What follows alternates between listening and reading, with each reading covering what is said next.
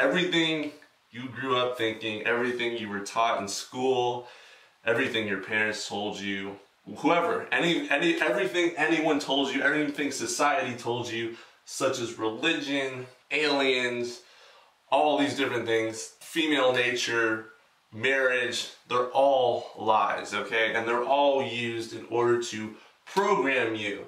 Yes, you probably think I'm crazy, but a lot of you guys don't even realize this right now because you're blue pill. I gamle dage, hvis du var interesseret i et eller andet emne, som du ville vide mere om, gik du højst sandsynligt på biblioteket. I dag er det heldigvis meget lettere. Få klik, og informationen rammer din skærm, for eksempel som YouTube-video. Jeg skal bare se den her ene video, tænker du måske. Men YouTube har andre planer for dig. Og deres anbefalingsalgoritmer sender dig med stor sandsynlighed videre og videre og videre. Hvad du ser på YouTube bestemmes i høj grad af en algoritme, der vurderer og rangerer videoer for at identificere, hvad der skal anbefales næste gang.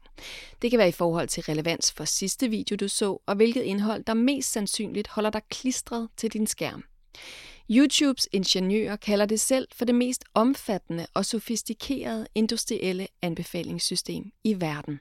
Vi har talt meget om konsekvensen af anbefalingsalgoritmer her i Via Data. Ekokamera og filterbobler og hvilken betydning det har, at vi lulles ind i vores egen lille verden af målrettet relevant indhold og behagelige meningsfælder.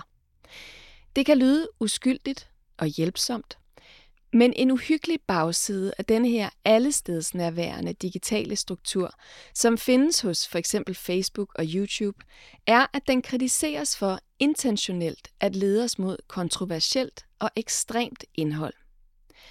Cybernauterne og deres gender har med rapporten under indflydelse veje ind i ekstreme digitale fællesskaber gennem køn og maskulinitet, undersøgt digitale meningsfællesskaber på YouTube og andre platforme, der dyrker reaktionære eller chauvinistiske forestillinger om køn og modstand mod ligestilling, som kan facilitere had, chikane og vold. I dag skal vi tale om, hvordan anbefalingsalgoritmer kan underbygge fællesskaber som disse. Velkommen til Vi er Data. Anton Gade Nielsen, du er vært på All Caps, som handler om, hvad vi taler om på internettet. Mm, det er rigtigt. I sidste uge, der lavede du et program, som primært handlede om den her rapport under indflydelse, som handler om ekstreme digitale fællesskaber rundt om maskulinitet ja. og køn. Hvad, hvad gjorde størst indtryk på dig ved den øh, snak, du havde der?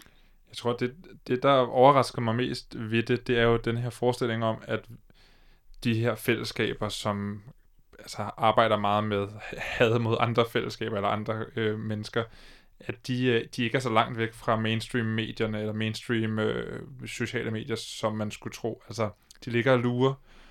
Øh, og det, det, det, jeg synes er interessant ved rapporten, det er det her afsnit, der handler om, hvordan det, den, den anden del af YouTube siver ind i mainstream YouTube, altså i kommentarfelter til blandt andet store danske ungdommelige YouTubere, som altså er dem, som alle sidder og ser på, når de ser YouTube. Ja, så det er ikke sådan noget dark web helt vildt langt der, væk fra os Der står stort ikke noget dark web over det, altså, og det kan godt være, at det startede ude på sådan noget 4chan og de her image sports, som er sådan lidt mere vanskelige at finde ud, i, eller ud af. Men nu er det altså på de samme sociale medier, som vi alle sammen er på. Så derfor er det meget, meget let tilgængeligt. Ja. Lad os lige høre et sammendrag fra Allcaps, hvor Maja Kalke Lorentzen fra Cybernauterne fortæller om underindflydelse-rapporten. Det, som vi også meget gerne har ville gøre opmærksom på, det er derfor rapporten hedder underindflydelse, det er, at de her meningsfællesskaber er altid båret frem af nogle toneangivende mennesker. Og de toneangivende mennesker har det med at bruge mainstream-platforme, som jo er gode til at være influencer på. Det er ligesom det, som, øh, som man kan med sådan noget som Instagram eller YouTube. Og vi har kigget rigtig meget på YouTube, fordi vi synes, at YouTube er et super interessant fænomen. Der er lavet en masse amerikansk forskning om, hvordan det har været en motor i at få folk ud i mere ekstreme øh, fællesskaber, og derfor så vil vi gerne tage første spadestik i forhold til at kigge på det i en dansk kontekst. Hvordan spiller det her så ud i Danmark? Øhm, så vi har, vi har kigget rigtig meget på YouTube, men vi har også fundet nogen, der primært bruger Instagram.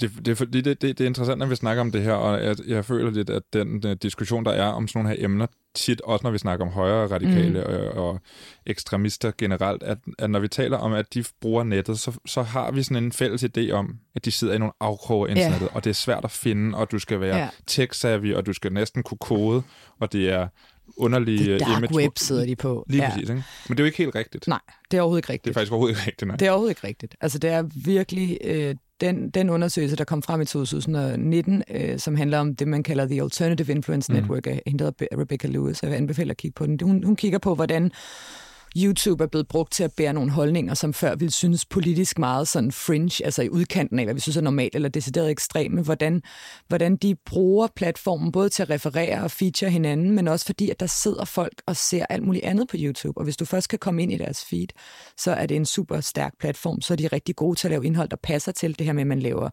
react-videoer, altså man reagerer på current events, man inviterer hinanden ind i studiet, øh, man forholder sig til sådan samfundsemner og popkultur, og, og bruger de samme formater som, som store influencer, som øh, i mainstream gamer, øh, hvad hedder det, underholdningsinfluencer, bruger. Man laver noget i formaterne, der minder om det, og dermed så kan man ligesom få mast ideologi ind i noget, som virker som underholdning. Mm. Og det er jo også det, som en af interviewpersonerne fortæller, det der med, jeg tænkte ikke over det som politisk, jeg bare, det var fedt, de var savage, altså Jordan Peterson, der var savage over for feminister, sådan, åh, oh, eye roll, de er så pisseirriterende. Det var han god til, grineren. Jeg kigger på dem, som han har på besøg i sit program. Okay, så kommer han mere og mere til højre, Øh, og til sidst så sidder han og ser Gavin McInnes, som, som er ham, der startede Proud Boys, som er den her nye fascistiske bevægelse, men uden at vide, hvem han er rigtigt.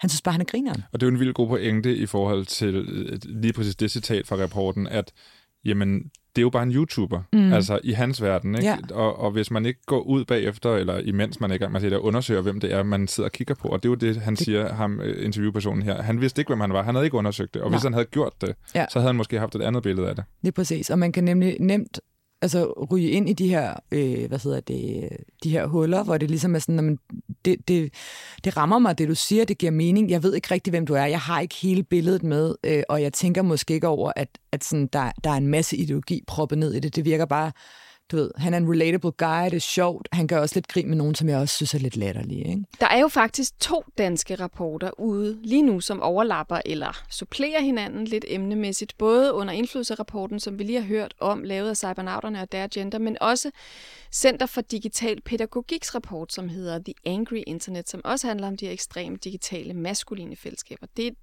det er et ret varmt emne mm, lige nu, ja. virker det som om. Øhm, og så sættes der heldigvis fokus på det i en dansk kontekst. Men hvorfor, hvorfor er det lige nu, tænker du? Ja, og, og denne her Center for Digital Pædagogiks øh, analyse handler faktisk specifikt om øh, de her fællesskaber i en nordisk, i en nordisk øh, sammenhæng. Ikke?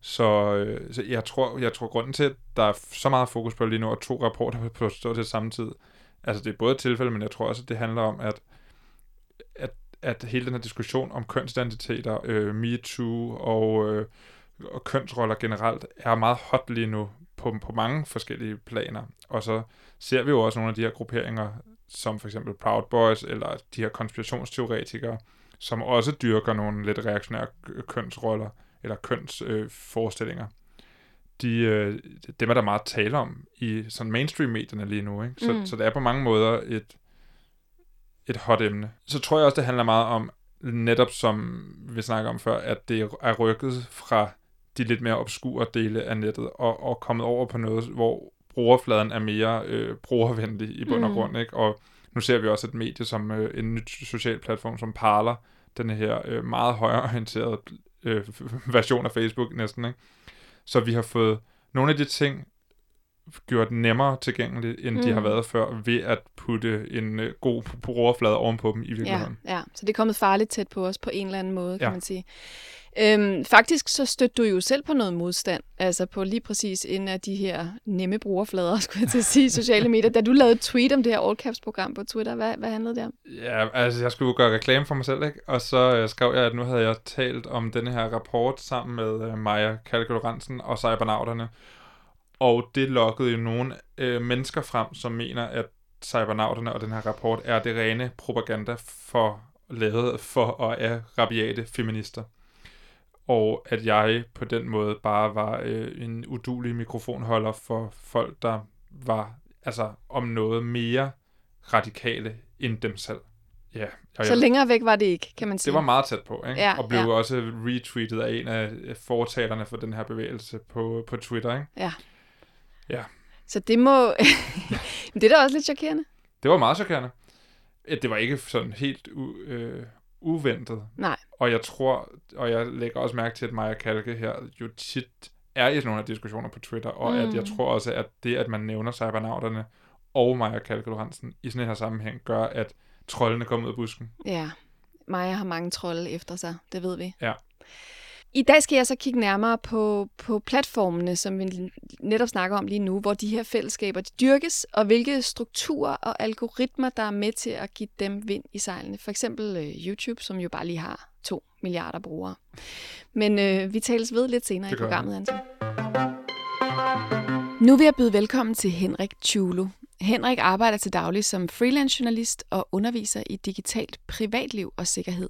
Og derudover er han en del af cybernauterne og har indblik i dataindsamling af det kæmpe datasæt, der er udfærdiget i forbindelse med under indflydelse-rapporten om ekstreme digitale fællesskaber omkring maskulinitet og køn.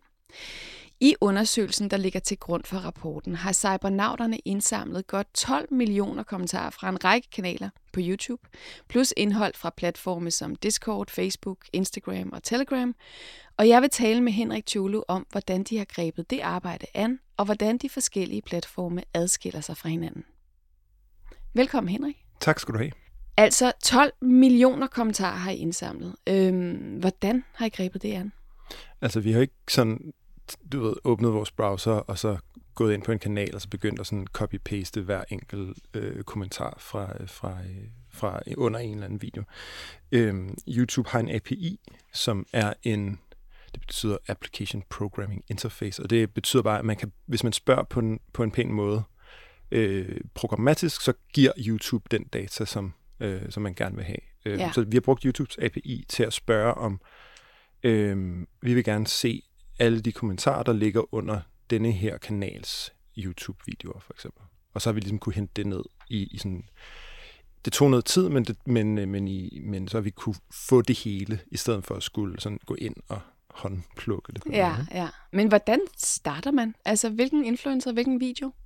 Vi havde to, øh, to felter, vi ligesom kiggede på. Øh, det ene var, hvad er der mest populært i Danmark? Øh, hvad, hvad ser danskere på YouTube? Det vil sige, der kan vi gå ud fra, at rigtig mange af dem, der kigger os, er unge. Ikke? Altså, mm. det, er sådan, det, det kan man i hvert fald se på sådan, for eksempel Danmarks Radios øh, medieundersøgelse fra 2018, at det er et, et hyppigt brugt medie blandt unge. Øhm, og så har vi brugt, øh, der er en service, der hedder socialblade.com, hvor vi kunne se, hvad der ligesom rang, rangerer højst i Danmark. Og så har vi set på, øh, hvad hedder det, øh, set på, hvad YouTubes trending, trending lister og sådan noget, hvad de viser af danske øh, You- YouTubere. Og det er, sådan, det er alle mulige forskellige. Det er sådan gamer, det er øh, DR, P3 og sådan nogle ting. Ikke? Mm. Det er sådan den ene blok. Det er sådan populært i Danmark. Og så den anden blok, vi har kigget på, det der er vi gået ud fra en rapport, som en amerikansk forsker, der hedder Rebecca Lewis, har skrevet, der hedder The Alternative Influence Network.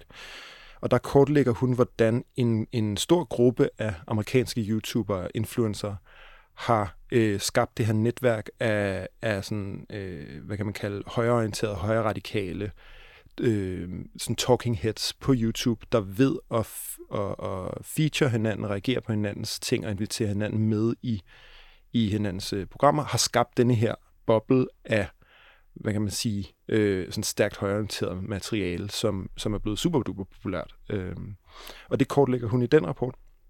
Og vi har egentlig bare kigget på overlappet af, af de her to sfærer og se, sådan, hvad er der inde i det her felt. Plus at vi selvfølgelig også har kigget på, hvad vi vidste, der var i Danmark øh, inden for, for det område øh, felt, vi kiggede på, som er, hvad vi kalder kønschauvinisme. Det vil sige en eller anden, en eller anden grad af enten reaktionære eller ekstreme holdninger til køn og ligestilling. Øhm, og der gik vi også ud, på, ud fra, at øh, Stram Kurs jo var en, en, en af de mest populære politiske øh, kanaler på YouTube i Danmark, indtil de blev fjernet. Og så har vi egentlig taget den, den, øh, det som udgangspunkt, og så det, der hedder snowballet, at vi ligesom startede et sted og set, hvor leder det hen. Øh, og så, så har vi ligesom kunne, i det store felt, det er så i alt de der godt 12 millioner kommentarer, har vi kunne finde frem til, sådan, til de, øh, de ting, vi synes, der var spændende. Har I haft brug for at kategorisere kommentarerne ud fra, øh, det her det er så dem længst ude til højre, det er det ekstreme, det her er det mere mainstream, eller det her bevæger sig på en eller anden måde i midten? Kan man sige det? Nej, det tror jeg, der tror jeg egentlig, vi mere har kigget på at, at, at finde ud af, hvad der findes af influencer ja. i, øh, i det her felt. Set, hvem er de mest populære først og fremmest. Øhm, og så gået ned og set på, hvad står der i deres kommentarfelter, hvad, står, hvad, er, da, hvad er titlerne på deres video. Vi har ikke lavet indholdsanalyse på, øh, på, hvad der foregår i de enkelte YouTube-videoer. Vi har meget kigget på, øh, øh, hvilke, hvilke brugere der er til fælles mellem for eksempel øh, øh, en eller anden populær dansk tjeneste, eller øh, ikke tjeneste, en populær dansk øh, influencer, og så en, en populær amerikansk øh, sådan alt-right influencer for eksempel, og så set, hvad, hvad, hvad kigger de så ellers på. Mm. Så der er, ikke, der er ikke været, man kan sige, at vores kategorisering er jo meget mere overordnet. Vi kigger på, hvad er der for nogle sådan bredere meningsfællesskaber, som for eksempel, altså nynazister er et fællesskab, som øh, er blevet sparket ud af YouTube, men som vi så kan se kommer ind og og, og, sådan fisker rundt i kommentarsporene. Så hvis der er en, en YouTube der en YouTube video der handler om et eller andet med race og IQ for eksempel, så kan vi se så er, er en, øh, dem der hedder den nordiske modstandsbevægelse. De går ind på fisketur i kommentarfeltet og siger, hey, kom ind på vores hjemmeside, hvis I synes, det her er spændende. Ikke? Okay. Vildt nok. Men, men det jeg også tænker på, det er, øhm, der er jo nogle bestemte måder, man kan bruge. Nu snakker vi stadig om YouTube. Vi vender lige tilbage til nogle af de andre platforme også. Men der er nogle bestemte måder, man kan få opmærksomhed på YouTube. Øhm, nogle kalder det at game algoritmen. Øhm, hvordan, er det, hvordan er det, man gør det, og hvordan har I lagt mærke til, at de influencers, I har kigget på, bruger det? Jeg tror, man skal, man skal passe på med at... Altså, jeg, det der med at game algoritmen, på nogle punkter, så, altså, hvis man kigger ud for YouTube, så har du sådan noget SEO, sådan noget Search Engine Optimization, hvor du, kan, du prøver at finde ud af, hvordan Google tænker søgeresultater. Det er sådan en måde at game en algoritme på. Fordi vi ved ikke, hvordan øh, hvordan Googles søgealgoritme faktisk fungerer. Det, må, det er en forretningshemmelighed. Og det er det samme med alle de algoritmer, YouTube bruger til at, at give øh, relaterede videoer, eller sådan, øh, til hvad, hvad der ligesom dukker op i dit feed. Det er alt sammen totalt sorte bokse, som vi ikke kan forstå øh, indholdet af. Øhm, og så er det i virkeligheden en form for sort magi, hvis man kan kalde det, eller sådan demonologi. Vi prøver ligesom at finde ud af, hvad vil denne her boks gerne have, og så prøver de forskellige ting af. Og så opstår der et eller andet, det er svært at kalde det viden, for det er virkelig mere en form for sådan mytedannelse omkring, hvordan, hvordan uh, YouTube, hvad, hvad YouTube gerne vil have. De vil gerne have lange videoer, de vil gerne have korte videoer, og så folk prøver alle mulige ting af, og så gør de selvfølgelig det, de tror fungerer for dem, men det er jo ikke videnskabeligt. Det er jo ikke sådan, at man kan sige, sådan, nu har vi gjort det her 100 gange, og så har vi gjort noget andet 100 gange, og så kan vi statistisk se, at det er det her, algoritmen vil have. Plus, at de optimerer jo, de tuner jo hele tiden deres algoritmer, så man kan ikke, man kan ikke game det på den der måde, som man kan, altså hvis man forstår et system, så kan man ligesom øh, game reglerne. Men det vi kan se, de gør, og det man også kan se på The Alternative Influence Network i, øh, i øh, Rebecca Lewis' rapport, de er, de bruger nogle, øh, nogle, øh, nogle redskaber, som egentlig ikke har så meget med, med algoritmen at gøre, men som er at, at reagere på andres indhold. Så hvis nogen har lavet en video, som er i et handler om noget populært, så laver man en indhold, laver, laver man en video, hvor man ser på det her indhold, og så snakker om det og så kommer man ligesom, ligger man ligesom ved siden af, så når man søger på, på øh, for eksempel med Stram Kurs, så øh, har Stram Kurs lavet en video, og så er der en, en, en populær dansk influencer, som har lavet en video, hvor han reagerer på det. Ikke fordi han er enig med det, men fordi han, han, det, det er populært, og man, man bliver ligesom populær ved at snakke om de ting, der er sådan op i tiden. Øhm, så det er den ene ting, det er sådan de her reacts, og den anden ting er, at man, øh, at man feature hinanden, at man ligesom har, har gæster i sit, sit øh, hvad hedder det, i sit program, så at sige, mm. i sin, på sin kanal. Øhm, og det, det er en, en meget, meget, meget effektiv måde at, at dele. Så fordi hvis, nu, altså vi, hvis vi to lige var, var YouTube-influencer, og jeg havde en million følgere, og du havde en million følgere, og du så besøger min kanal, så er der nogle af dine følgere, der følger med mig. Og så næste uge, så besøger jeg din kanal, og så er der nogle af mine følgere, der ja. følger dig. Ikke? Ja. Det, det, er en meget, det er ikke så meget algoritmen, der, der bliver gamet. Det er mere det der med, at man introducerer folk til et nyt publikum øh, og et nyt publikum til, til nye influencer. Og det er noget, vi kan se selv med de meget sådan, altså i den milde ende af den her, fordi vi siger ikke, at alle dem, vi kigger på i, i den her øh, rapport, er ekstreme. Øhm, men der sker meget, meget til det, at nogle af de sådan mere moderate influencer, de platformer nogen, som har ekstreme holdninger.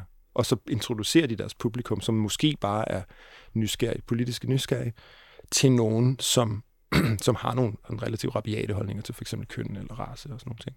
Og det, øh, og det er en af de veje, som ligesom åbner sig op for, at folk kan, kan, kan ryge i nogle mere ekstreme retninger.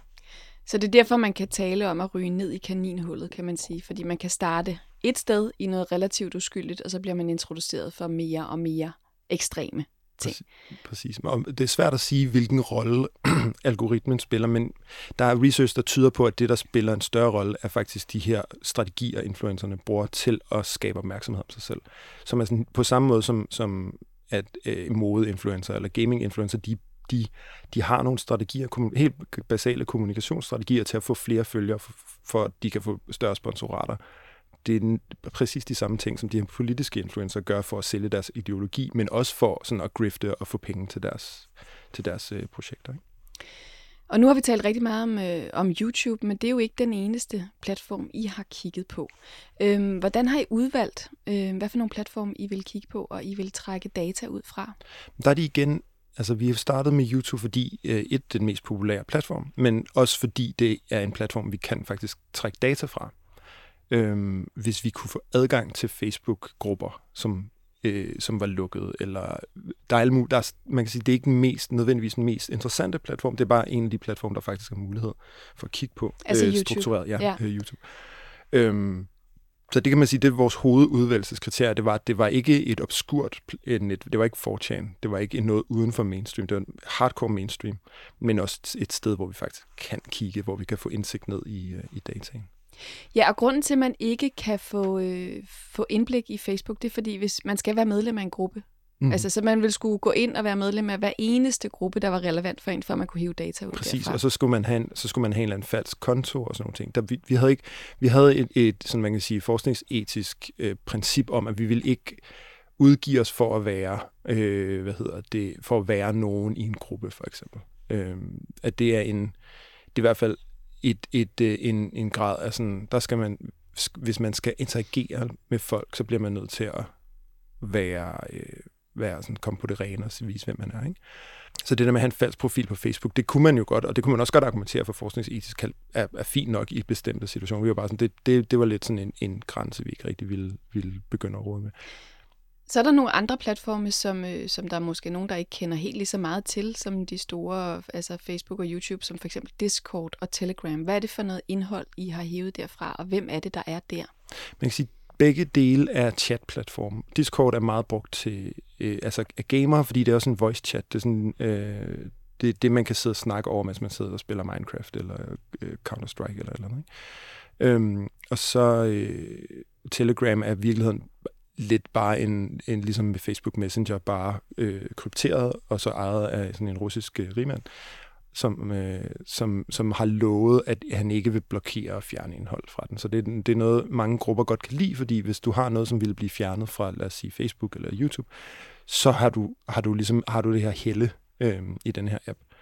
Og som så lover, at den også er sikker, hvilket man kan stille spørgsmålstegn ved. Øh, men øh, det er igen det platform, som man kan få adgang til. Man kan se den her influencer sige, hey, kom ind på min øh, Discord-kanal, øh, og så kan du... Øh, så kan, du, kan vi snakke mere sådan, du, man kan sige, man kommer ligesom ud af mainstream, så kan man også snakke lidt mere åbent på en eller anden måde. Ikke? Så mm. kommer der lidt, lidt flere ting, sådan svisken på disken om, hvad de egentlig mener, de her øh, forskellige deltagere i de her fællesskaber. Så det er nogle mere, det er virkelig mere kernen, kan man sige det, der er de steder? Ja, på en måde. Man kan sige, det er ikke, det er ikke, det er ikke nogen, der bare lige er, er fløjet forbi en, en YouTube-video, fordi den lige blev den dukket op i deres feed på den mm, måde. Mm. Henrik, nu har I brugt meget tid på at sidde og øh, gå alle de her kommentarer igennem og få samlet det op og skrevet det. Hvordan, hvordan bliver man påvirket af at dykke ned i det her univers? Det er forskelligt, fordi der, okay, der, man kan, jeg kan snakke for mig selv. Jeg synes, det er virkelig, virkelig ubehageligt at sidde og kigge på altså sådan ekstremt misogyne øh, øh kommentarer, som voldtægtsting, og, og, og, og, samtidig kombineret med rigtig meget racisme. Og det, er sådan, det, det, er ikke, det er ikke der, hvor man tænker, sådan, det her er nogle hyggelige mennesker, dem vil jeg gerne ligesom, du ved, sidde, sidde til bords med ved, ved næste familiefest eller eller andet. Ikke? Det, det, så jeg bliver påvirket på den måde, jeg bare sådan tænder af på det, og ikke, ikke, ikke, øh, ikke synes, det, det er sådan super rart. Men der er andre, der sådan har en fascination af det.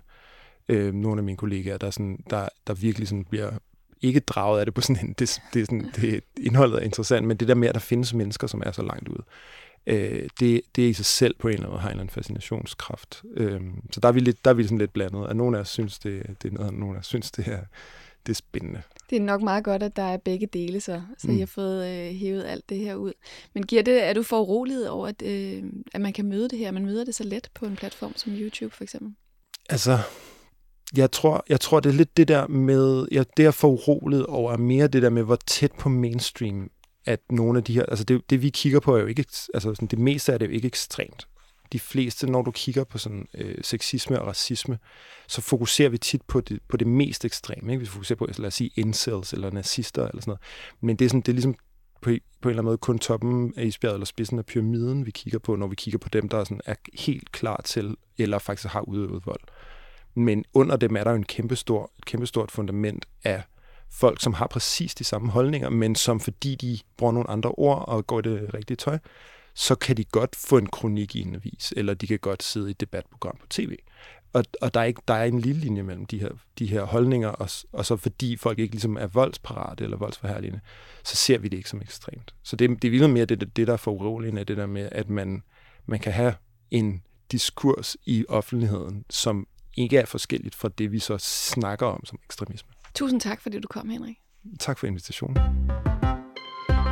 Nu vil jeg byde velkommen til Katrine K. Pedersen, leder af Kunstmuseum Arkens undervisnings- og formidlingsafdeling. Hun er ekspert i digital kultur og forfatter til tre bøger om den digitale revolution, hvordan den påvirker mennesket og samfundet, og ikke mindst hvilke blinde vinkler der opstår.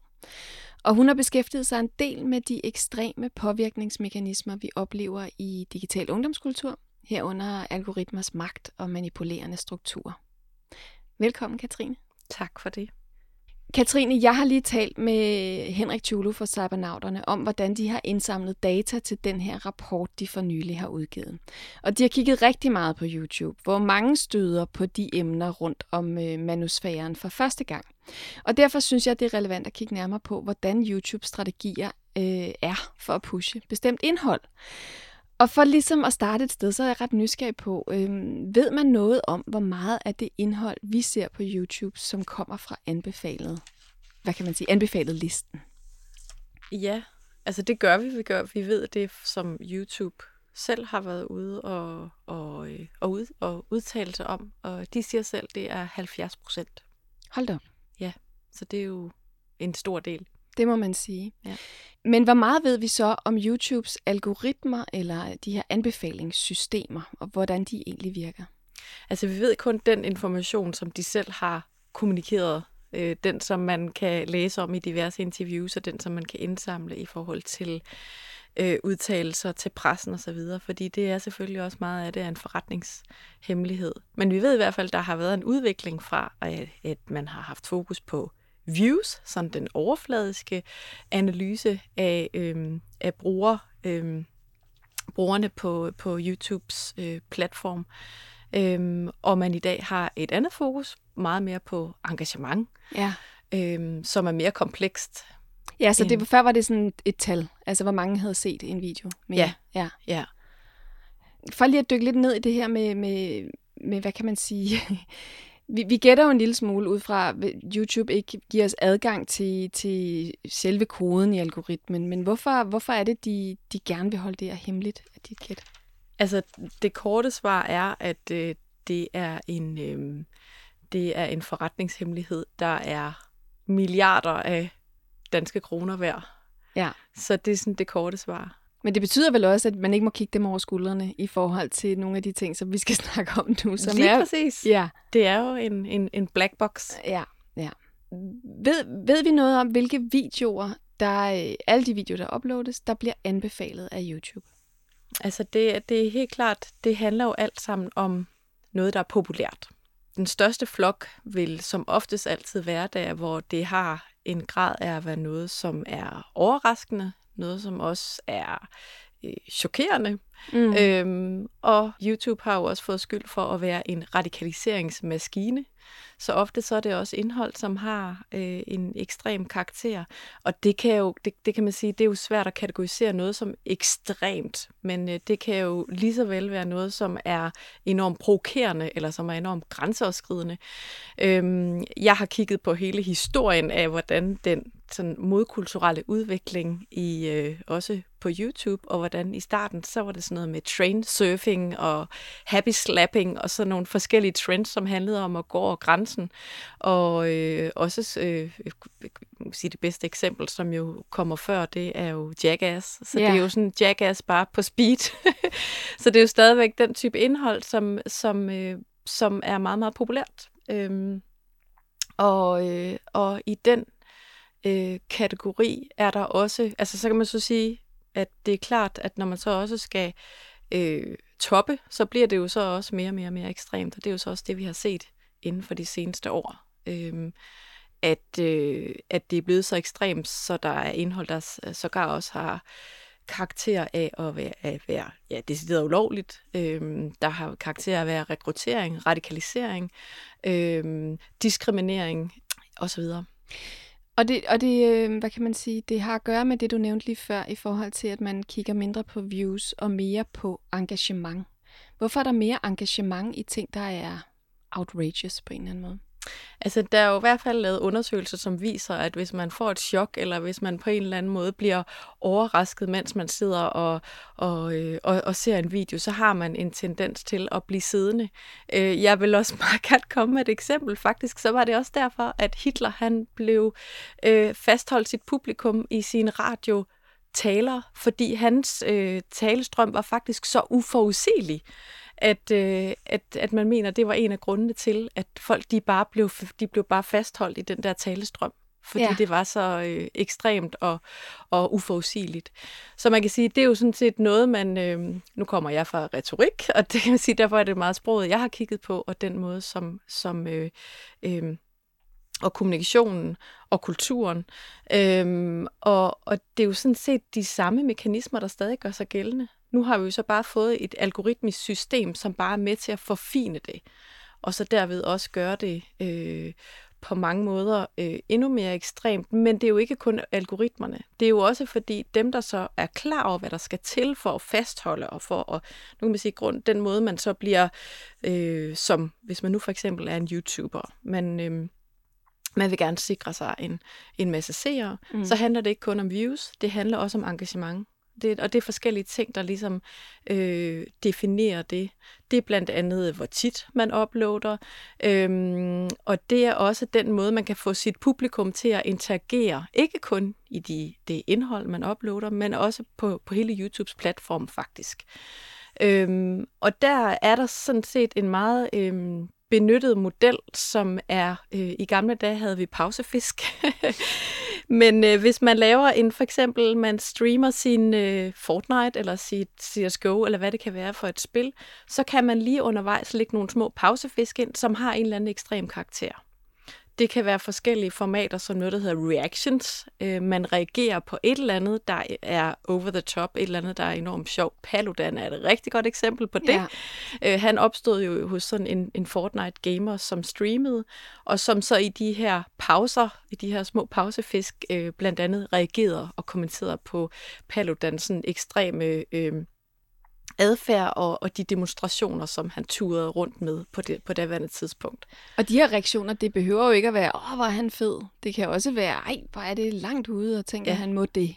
Altså. Absolut. Det er jo noget med, altså det er jo, øh, altså det er måske en virkelig øh, helt off sammenligning, men det er jo Mr. Bean, altså grund til, at han var så populær engang, det er jo fordi, han også virkelig gør nogle ulækre og overdrevet og pinlige og akavede og alt muligt ting. Det er jo sådan set det samme, bare oversat til et YouTube-format, og så kan man selvfølgelig overhovedet ikke sammenligne Paludan og Mr. Bean, men alligevel, han blev præsenteret ind i en, en, en, en eller anden form for komisk ramme, fordi han var så grotesk langt ude at han jo på en eller anden måde mindede om et, et, et, et meme, en joke eller en, en, en trold, der var dukket op af, af, af en eller anden øhm, øh, internettets afkroge. Øh, så det var den måde, han kom ind i, øh, hvad hedder det, det var den måde, han blev præsenteret på, og den måde, han blev en form for sådan ekstremt indhold, fordi han, han leverede, øh, og han fik folk til at blive hængende, fordi det var så grotesk. Og hvorfor, øh, altså når nu nogen begyndte at reagere på ham, hvordan læser øh, YouTubes algoritme så det? Hvad sker der så?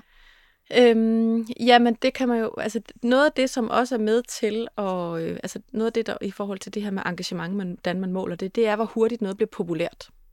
Så hvis det lige pludselig tiltrækker rigtig mange, samtidig med, at det fastholder en seer, så rater det højt. Mm. Øhm, så kan man sige, øhm, der er virkelig mange måder, det her kan påvirkes på. En ting er, hvordan man som YouTuber kan selv være med til at skrue på øh, og påvirke YouTubes algoritmer. Men man skal heller ikke undervurdere lige præcis i det, det her tilfælde, når det handler om politik, og når det handler om højere radikale tendenser, så sidder der også nogen rundt omkring, som også har en interesse i at være med til at påvirke netop øh, det, der hedder watch time. Øh, og det gør man jo blandt andet ved at lave kunstige øh, kunstigt engagement. Det kan man nemlig også. Og det er jo noget af det, som, som jeg har været kigget ind i dengang, hvor Palo den har ligesom dukket op fra internettet. Kigget på, at der var nogle sammenhænge med nogle, på, til nogle russiske sites, som på en eller anden måde var med til at booste noget, noget, noget falsk engagement. Så der var nogle den... russere, der pushede Paludan og hjalp ham sammen med algoritmen til at blive rigtig populær. Om det var russere, skal jeg ikke kunne sige, men det var i hvert fald russisksprogede sites. Ja. Øhm, og det er den ene del af det. Det er jo sådan, at altså, der er jo nogen, der, der også er med til at, og hvad kan man sige, og, og, og, øhm, at skabe endnu mere ballade af forskellige årsager. Ja. Øh, det kan være, intentionerne kan jo være mange, det kan være ideologiske, politiske, det kan også være kommercielle, det kan også være, øh, at man bare, at det er bare nogle øh, drengerøver, der sidder og, øh, og, og, og gerne vil drille eller lave sjov, eller faktisk ved, hvordan, den her, hvordan, man kan, hvordan man kan pire algoritmerne, og så gøre det. Og det er jo noget råd på en eller anden måde. Ja, det, det synes jeg som mor er noget, virkelig er noget råd, det må jeg, det må jeg sige. Øhm, og algoritmen, kan man sige, det vi snakker om lige nu, den reagerer på, hvad der virker. Altså yeah. det, vi kalder engagement, og hvor mange, hvor hurtigt bliver den populær, og alt det her. Er der nogen som helst justeringer i forhold til, hvad der så er faktuelt rigtigt, eller hvad der er moralsk i orden? Altså, hvis man spørger YouTube, så vil de sige ja. Øh, fordi de har jo også en censuralgoritme, og de har også folk til at sidde og monitorere. Øhm, og, men samtidig så vil jeg sige, det er sådan lidt uigennemskueligt at, at se, hvad, hvad er det så egentlig, der er, der, hvad er det så, der er moralen, og hvad er det så, der, hvad er det for et værdisæt, der bliver taget afsat i, og hvad er det egentlig for nogle lovgivninger, fordi det er jo en transnational virksomhed, så det, eller en, en transnational virksomhed, eller en transnational forretningsmodel, kan man sige, ikke? Ja. Det er jo selvfølgelig en virksomhed, der er har hovedsæde i, i, øh, i USA, i Silicon Valley. Men samtidig er det jo på en eller anden, er det jo stadigvæk noget, der udspiller sig i øh, mange forskellige lande. Så hvad det præcis er for en lovgivning, der gælder, er stadigvæk en enorm kompleks størrelse, som man ikke har fundet en endegyldig model på. Så derfor er det også, øh, kan man sige, det er sådan nogle lidt tilfældige øh, indsatser, som YouTube øh, laver, så, som også øh, øhm, som ofte desværre er, øh, øh, hvad kan man sige, øh, iværksat på baggrund af en eller anden øh, øh, ekstrem eller overvældende presse øh, opmærksomhed ja. eller negativ øh, presse. Ja. Så kan det være noget helt specifikt som QAnon, eller noget, der lige ja. præcis er i vælten lige nu. Ja. Men hvis du skulle, hvis du skulle komme med et gæt, hvad er så vigtigere for YouTube? Er det at, øh, at, at få det kontroversielle og ekstreme indhold pushet ud og få engagement på det, eller er det at være moralsk øh, dydig? Altså jeg tror, at jeg, jeg, igen, hvis man vil spørge dem, så vil de jo selvfølgelig komme med, med et andet svar, men jeg tænker i hvert fald, hvis man skal kigge på indtil videre den historik og den periode, som YouTube har eksisteret som en, som en virksomhed, så er det jo tydeligt, at moralen er altid høj, når der er et eller andet opmærksomhed, som er negativ fra, fra pressen. Øhm, jeg, kan, jeg tænker også på, øh, altså måske det, der har skabt, al, skabt allermest øh, øh, hvad hedder det, øh, fokus på og udvikling af, og også at, at, at bruge ressourcer på at udvikle den her censuralgoritme og tage fat der, det var i 2016 øh, i forbindelse med terrorangrebene i, i Paris.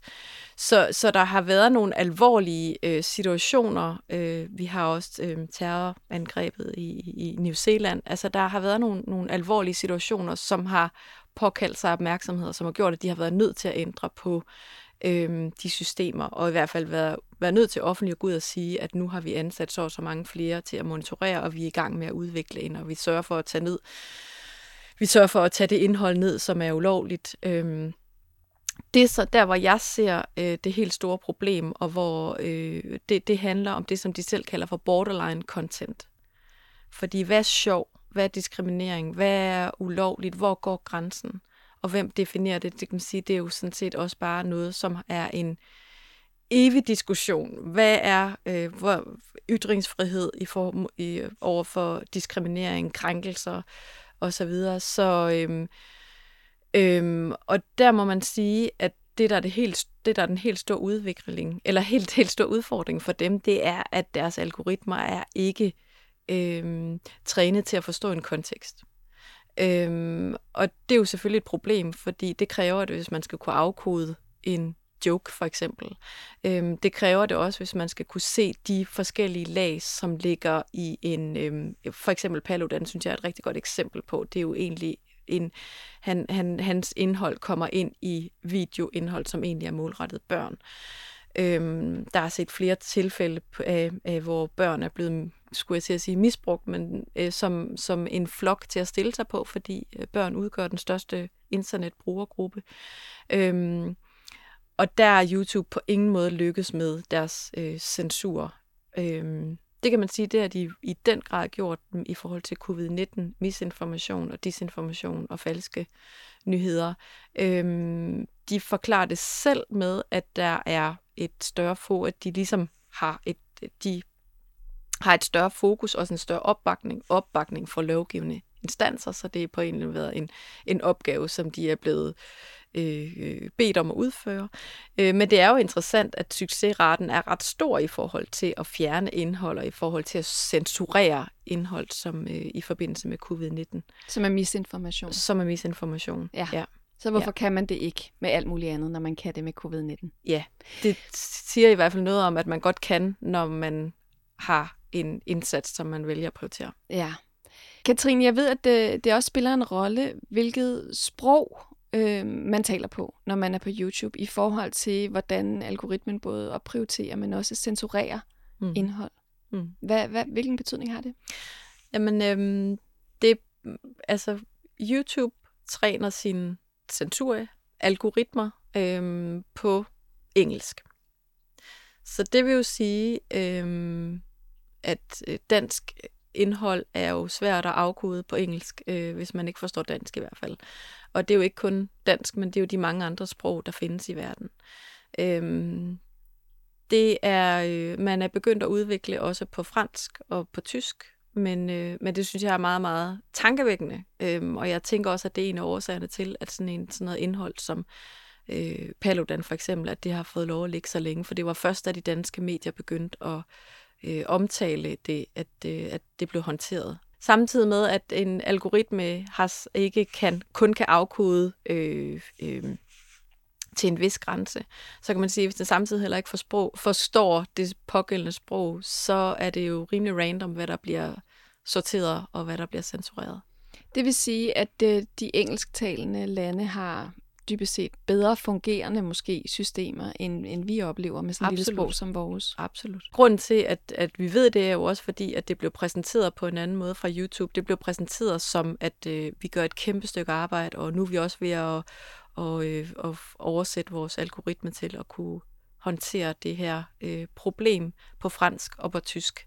Og så kan man jo sige, jamen er det ikke fantastisk, men det er det, man altid må huske at gøre, men man også tænke, hov, hvad var det så, hvad var det, det også betød? Hov, det betød også, jamen det vil så sige, at vi faktisk ikke har, øh, at vi ikke helt kan stole på, øh, på YouTubes håndtering af det her i blandt andet Danmark.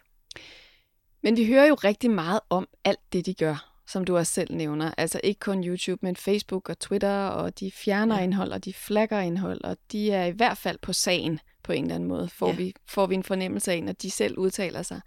Er det fordi blandt andet det her med annonceringsproblemer, altså annoncørerne har, har trukket deres annoncer fra YouTube, fordi de lige pludselig havner i en forkert kontekst? Jamen, er det sådan noget, der skal til? Helt sikkert. Altså, det er jo det, når Adidas og Hermes og hvad de hedder, de, den lang række af virksomheder, der i... Øh, i 2000, fra 2016 og frem til 18, og, og jo hvor efter de jo så netop begyndt at, at faktisk gøre et, et kæmpe stykke arbejde for at, øh, at gøre noget ved problemet. Indtil da har det netop været meget, og der er sådan en, det synes jeg i hvert fald er interessant, det har jeg sporet, at det tit er sådan noget med, at vi skal, at der er nogle, der er nogle bad guys derude, vi skal, vi skal fange, og det er ligesom, der er nogen, der vil ødelægge det for alle os andre. Og så får har de en meget god, øh, sådan en, en som, som også er sådan en, en, en måde at i talsætte det på, at, at de forvirrer lidt som, at, som om, at YouTube er internettet. Og det er det jo på ingen måde. Det er jo en butik på internettet, kan man sige, og det er en platform på internettet. Øhm, men det er jo også der, hvor de har fået haft held med at have alle øh, ytringsfrihedsfundamentalisterne med sig, fordi øh, lige så snart, at der er nogen, der vil censurere på YouTube eller Facebook, eller hvad det er, så, så begynder de at råbe og, og tale øh, de her virksomheders sag, hvilket på en eller anden måde slet ikke hænger sammen det her fokus på at ville, ville fjerne nogle af alle de her dårlige, det dårlige indhold og de dårlige mennesker, som du lige beskriver, som om det er ganske få, mm. øhm, at man betyder, at man har højere fokus på at sætte mennesker til at moderere frem for algoritmer. Er ja. det en bevægelse, der har været? Ja, altså det, det, det, det er i hvert fald, øh, det er der nogen, der, der konkluderer, men det er jo ikke noget, man har fået YouTube til at kunne sige. De har klart ansat flere, men de siger også, at de har også et større fokus på at konstant at udvikle deres teknologi. Det er også klart, fordi det er det, der er deres, øh, det er det, der er deres guldæg. Det er deres, øh, deres, øh, deres algoritme. Øhm, men, øh, men det er tydeligt, at, øh, at der er et større fokus på, at øh, også en, en øh, hvad kan man sige, en accept af, at, at algoritmer kan ikke klare det hele. Der er simpelthen nødt til, og ikke bare mennesker, men der er også nødt til at være et, øh, et, et værdigrundlag, der er nødt til at være et, øh, en, øh, der er nødt til at være en form for, øh, det bliver nødt til at, at, at tilpasses de forskellige lovgivninger, der er i, i de pågældende lande, og det kan vi jo virkelig se, der sker øh, mere og mere i, i, øh, i EU særligt. Øh, så det tror jeg helt klart bliver det næste skridt. Men hvis jeg forstår dig ret, så er selve, hvad kan man sige, ideen og fremgangsmåden med at fjerne videoer, der på en eller anden måde har er lavet af dårlige mennesker, eller de dårlige æg, eller dem, der sådan direkte er ren ekstremisme, ren had og et eller andet, det er jo, det, det kan jo kun nogensinde blive symbolsk. Mm. Hvis man har et, lavet et system, hvor at man får at få flest likes og flest views, som vi jo ved betyder sindssygt meget for en kæmpe, kæmpe stor gruppe mennesker i dag, mm øh, gøres bedst ved at reagere og kommentere og engagere sig med ekstremt indhold. Altså det er i hvert fald, jeg kan huske, der var en, der sagde til mig, øh, der er nok en grund til, at vi ikke har en tilsvarende virksomhed i Europa. Det er fordi, at man ville ikke lave sådan en virksomhed fra start, fordi det ville højst sandsynligt være svært at, øh, at, at lave en, uden den var ulovlig. Og det ved jeg ikke, om er, om er decideret sandt, men det er jo i hvert fald tankevækkende, at det er på en eller anden måde løbet lidt, lidt løbsk. Ikke? Og det startede med, med at skulle være en platform for underholdning, hvor en, et hav af katte og søde babyer og alt muligt random, mærkværdigt, og jo på en eller anden måde et ønske om at skulle spejle den del af internettet. Øhm, og så endte det bare som noget helt, helt andet. Øhm, de taler jo selv, YouTube taler selv om kvalitet, om lavkvalitet og høj kvalitet, og har jo på et tidspunkt haft et ønske om at også at, hvad kan man sige, øhm, profilere indhold, som er mere øhm, som de selv vil vurdere som i af højere kvalitet. End, øhm, og, og, det er jo, og det er der, jeg tænker, så er det virkelig svært at tale om ytringsfrihed, fordi der er nogle systemer, som er med til at kuratere vores virkelighed. Der er med til at påvirke os, der er med til at profilere så derfor kan man sige, at det er meget, meget svært overhovedet. Jeg vil, jeg vil mene, der er slet ikke øh, mulighed for at ytre sig. Der er ikke vigtigst måske alt, der er ikke forsamlingsfrihed heller, vel? Fordi det er også igen nogle flokke, der er styret. Så på den måde er, er det noget med, at vi, altså, der er også masser af godt at sige som en underholdningsplatform. Altså, det er der jo ikke nogen tvivl om. Men i forhold til det her emne, som, øhm, som er det ekstreme, så er der en grund til, at YouTube er kaldt for en radikaliseringsmaskine. Tusind tak, fordi du kom og talte med mig i dag, Katrine. Selv tak. Du lytter til Vi er Data. Mit navn er Marie Høst. I dag har vi talt om algoritmer og platforme, der understøtter ekstremt indhold. Og det startede med, at jeg talte med Anton Gade Nielsen, og det slutter det jo også med, fordi han er lige her igen. Hej Anton. Hej. Anton, de her platforme, de prøver at forsvare sig selv med, at øh, de er rigtig, rigtig gode til at fjerne indhold nu. Eller de er i hvert fald gået ind i det, ikke? Men, men går det rigtig godt med det, har jeg lyst til at sige. Det er jo, skide, det er jo en skidesvær opgave, de har sat sig selv for, ikke? Jo. Fordi der er rigtig meget bras, og der er rigtig mange, der skriver nogle vanvittige ting. Øhm, og Facebook har jo i lang tid haft et problem med de her grupper på Facebook, som jo har været sådan en, altså nogle arnesteder for, for, ekstreme, øh, for ekstremt indhold, og det her med, at man har fået anbefalet grupper, som måske var endnu mere ekstreme end dem, man var i, fordi det lignede lidt, og det Ja. lidt de samme folk, de her. Ja, øh, men Facebook har jo, altså, de har jo regnet den ud. De har jo ansat Helle Thorning, Lige præcis. blandt andet. Vores hemmelige våben. Vores danske hemmelige våben. Helle Thorning, som jo altså ser ud til at bruge det meste af tiden lige nu på at lægge nogle virkelig interessante stories op på Instagram. ja, hvad foregår der for dem? Jamen, der, er der hænger hun ud med Tessa og Ja. farver sit hår lyserødt og altså er meget sådan, meget, kører meget charme-offensiv. Og hun sidder jo i det her oversight board, Ja. ja. som øh, Facebook har sat op. Altså Facebooks egen højesteret, som skal rå, øh, hvad hedder det, sidde og, og vurdere om ting, der er blevet fjernet, i virkeligheden ikke skulle være blevet fjernet. Altså, og det er jo det, der er lidt interessant. Ikke? Det, i, I den her sag, der handler det mest om ting, som andre synes er blevet sådan uretmæssigt fjernet. Ja, altså enten algoritmen eller nogle content moderators mennesker har siddet og fjernet et eller andet, som de synes var ekstremt, eller bare var en brystvorte, Mm. og så har nogen øh, klaget over den afgørelse. Ikke? Jo, så det her oversight board, det blev annonceret for et halvt års tid siden, og det skulle så træde i kraft og begynde deres arbejde her i oktober. Og øh, nu må man sige, at de har fået arbejdstøjet på, og er kommet i sving. Der er, det, det, det har jo været sådan, at man kunne melde ind, hvis man havde et eller andet, man synes var uretfærdigt. Øh, man havde fået fjernet et opslag, man havde måske lagt et, et eller andet, et screenshot af nogle tweets op, og i de tweets stod der noget grænseoverskridende, og det er så blevet fjernet. Mm-hmm. Men det var på grund, altså man, man lagde det op for at vise en pointe eller noget af den stil, ikke? Der er øh, rigtig mange mennesker, som har valgt at indmelde ting, som højesteretten her skulle tage stilling til, altså det her oversight board. Vi, vi er faktisk op på, at der er over 20.000 øh, sager, der ligesom er blevet lagt på oversight boardets bord. Okay, så det var, det var der et behov for, kan man sige. Ja. Ja. Og de skal så tage stilling til, altså for det første, hvad for nogle af de her sager øh, skal vi tage fat i, hvor mange har vi tid til, og, øh, og, og er, der noget i, er der noget i det, skal vi øh, overrule Facebooks beslutning, eller skal vi sige, nej, det var faktisk en rigtig beslutning. De har så øh, valgt nu seks sager, øh, som, Ud af 20.000. ud af 20.000, ikke? Ja. Og man skal jo starte et sted. Seks sager, øh, som de så skal tage stilling til, det er sådan noget alt fra, som jeg nævnte før, det var ikke et helt hypotetisk eksempel, mm. et øh, nogle øh, screenshots af nogle tweets fra øh, Malaysias premierminister, som siger noget crazy, og det er så blevet brugt for at vise en pointe.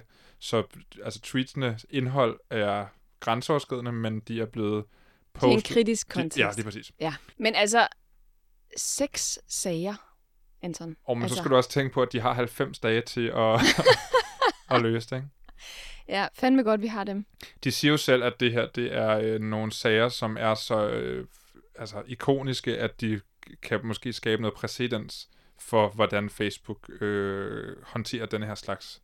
Okay, så det er simpelthen en form for højesteret, der skal skabe Facebook-præcedens for, hvordan man håndterer det her. Jamen måske, fordi det er også der, det er lidt uklart, fordi det er jo, øh, ligesom højesteret jo tit er, ikke nogen, der går ind og ændrer på lovgivningen, men fortolker på lovgivningen. Ja. Altså at de tager øh, nogle beslutninger, som Facebook har truffet fra hovedkontoret, eller hvordan det nu fungerer på Facebook. Det er jo ikke Mm. Mark Zuckerberg, der sidder alene og siger, det skal slettes, det skal slettes. Men øh, det er jo efter nogle retningslinjer, som hovedkontoret har, har Mm. udstukket. Og så skal oversight-boardet her så tage de retningslinjer og tolke på dem ud fra konkrete sager. Det, altså, jeg ved, jeg, jeg har fandme svært, jeg synes fandme, det er svært, fordi det er jo, en latterlig, det er jo latterligt, at det kun er seks sager, ikke? Jo. Men på den anden side, Det virker så ekstremt symbolsk og proforma, at man skal sætte nogle mennesker til det her. Altså, hvad med, de laver, de selv laver nogle retningslinjer, som ligesom, øh, som, som er både åbne for alle, så man ved, hvor beslutningen er blevet truffet på baggrund af. Det kan man jo ikke få at vide. Ja. for det første. Øh, og for det andet nogle ordentlige klageinstanser, som er hurtige og effektive. Altså, det er da super proforma at få Helle Thorning og Co. til at sidde i 90 dage og træffe en beslutning. Ja, og, øh, og, og man har jo stadigvæk, og jeg, jeg snakkede om det i All Caps for, for et halvt år siden, da, da den her sag startede, og de annoncerede det her oversight board, hvor øh, Johan Farkas, som jeg havde med på det tidspunkt, for, altså snakkede om det som om, at jamen, altså, det her det er jo bare for at undgå EU-lovgivning for eksempel. Det er jo, Mm. de har jo lavet deres egen EU-lovgivning, eller deres egen højesteret her i Facebook-land, så der ikke er nogen rigtige politikere og nogle rigtige magtmennesker, der, der kan bestemme over dem. Ikke? Ja. Det er sådan en, de skubber hele tiden regulering foran sig. Ja, men jeg tror, Margrethe, hun gennemskuer det der. Det bliver jeg nødt til at sige. Margrethe Vestager, hun... Øh... Altså Helle Thorings bedste veninde. Næste efter tidligere, Tessa. tidligere. Nå, det må vi se. Det bliver, det bliver i hvert fald spændende at følge med i. Øh, tak, for, øh, tak for update, Anton. Jamen det er også det, og hvis man vil vide mere, så kan man jo bare gå ind på o- oversightboard.com, tror jeg det hedder, eller noget af den stil, og læse de her seks, seks sager, og hvorfor de er blevet taget op. Det er ret interessant. Tak for det. Det var alt, hvad vi nåede denne gang i Vi er Data.